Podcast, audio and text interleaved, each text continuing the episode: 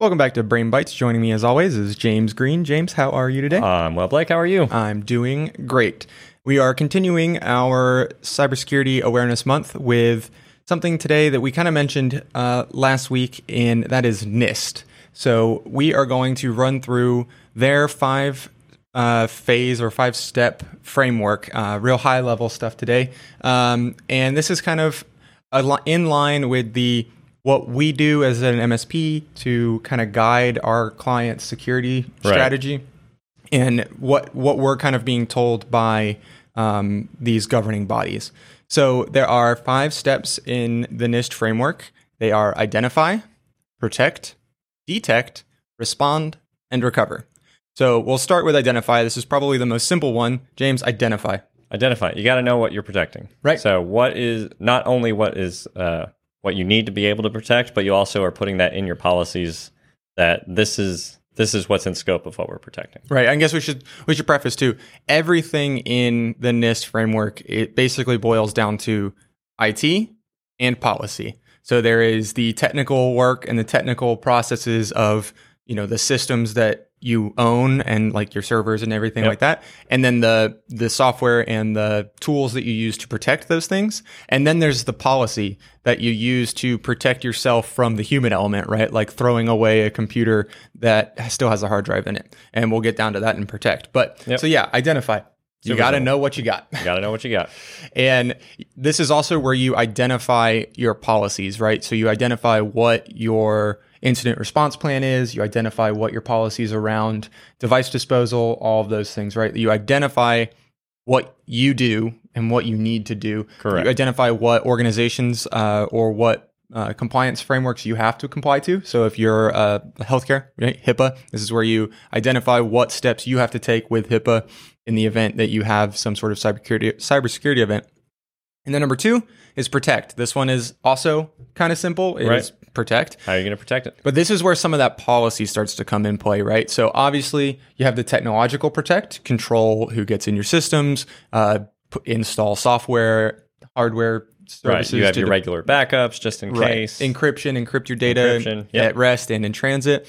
But then this is where the policy starts to come in, right? So you have to have formal policies, formal written policies that are, you know, distributed to your employees, that are understood by your employees, that signed off on by your employees, right? That help protect you from things like dispose, like I mentioned before, disposal of old equipment or disposal of electronic files. So if you if you have files that are used day to day, and then you no longer need those files, you need to have policies in place that say, okay, well, we don't keep files with X Y Z data on them Correct. until, you know, after the project is complete or something. And you have to have a policy that says once the project is complete, move the data here. And then you have another policy that says we delete this, you know, wherever you moved it to, we delete that every X days. Retention policies. Retention is what those policies. Yep. Very important for those. Um, and this is also where you're going to be training your end users too and educating them, because as we've talked about before, your end users are the first line of defense, and you have to make sure that they are knowledged up, trained up, right? They have to know what to do. This is building that that human firewall that we've mentioned before, right? Yep. This is where you do the security awareness training. Um, we we offer, you know, f- simulated phishing attacks where, you know, we, so we send fake phishing so emails so that if your employees click on that, at least it's a fake email and not a real one. Um, and it, you know, tells them, hey, this is a fake email, but these are the things to look out for. Um, so that's protect. You're doing the the technological things to protect your data, protect your systems, and then you're doing the human policy uh, to protect yourself and your organization from your employees and your people. Not that they're doing anything intentionally, right. um, they would protect against that too, but it also protects against the unintentional negligence. And then there's number three. This is the real I T part of it. This is detect, right? So Correct.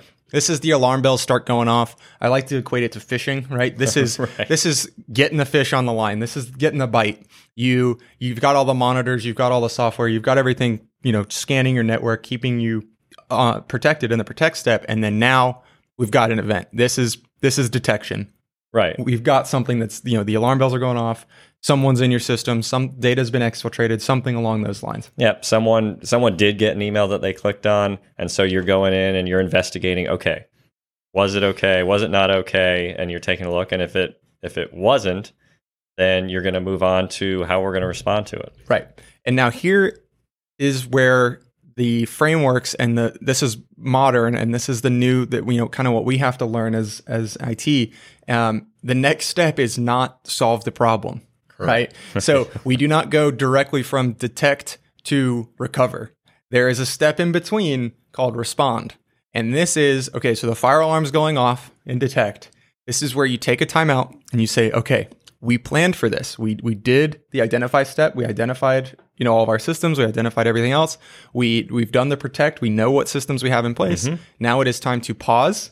Pause and follow the policies that we've put in place. I, I keep joking that it's grabbing the Leslie Knope notebook out of Parks and Rec and it's yep. saying, okay, here's what we do. What, yeah, what is our plan? So you have your incident response plan. You know what uh, you have to do to, you know, you know what clients you have to report to. You know what uh, government organizations or uh, regulations you have to report to, like HIPAA. Mm-hmm. This is taking the moment to pause, report, and then know from your plan how you're going to recover. So this is where the policies really come into play. This step is almost one hundred percent policy. Right, and this is where you really want to know your your your decision makers know what needs to happen, because it's going to be their job to ensure everyone takes a deep breath. Adrenaline's going to be spiking, but if you don't take the proper steps, especially if your cybersecurity insurance requires certain things to be checked along the way, right, then everyone has to be following the steps. Like you said, your job is to not try and fix the issue right there. You have to document everything. You have to follow the policies you've already agreed on. Right. And this is where you almost need to do, and you do need to do, fire drills of yep. cybersecurity fire drills. You need to take a day where maybe you and, and the top level of your organization knows, today we are going to simulate an incident. And you are going to, at ten a.m., you're going to sound the alarm bells and say, we've just been compromised.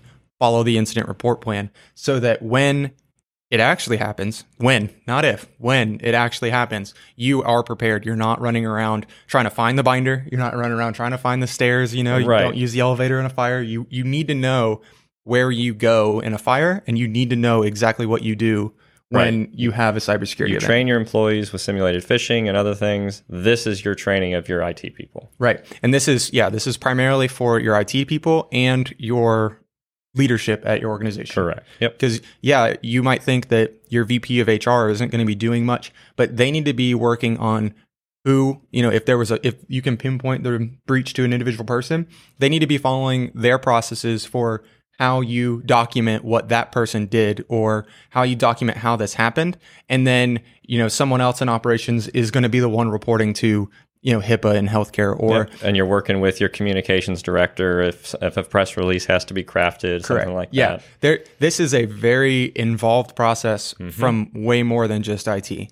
But the last step, which is recover, this is all I T, right? This is where you've gone through all of your processes. You're following your incident response plan. You've you've stopped the bleed. You do ultimately, the I T guys do need to be stopping the bleed. You know, if it's spreading right. or something, you you need to do, you know, follow the processes to stop the spread, to stop the infection. But once you do that, that's when you pause, take your time out, follow your process, which that should be in your process to begin with.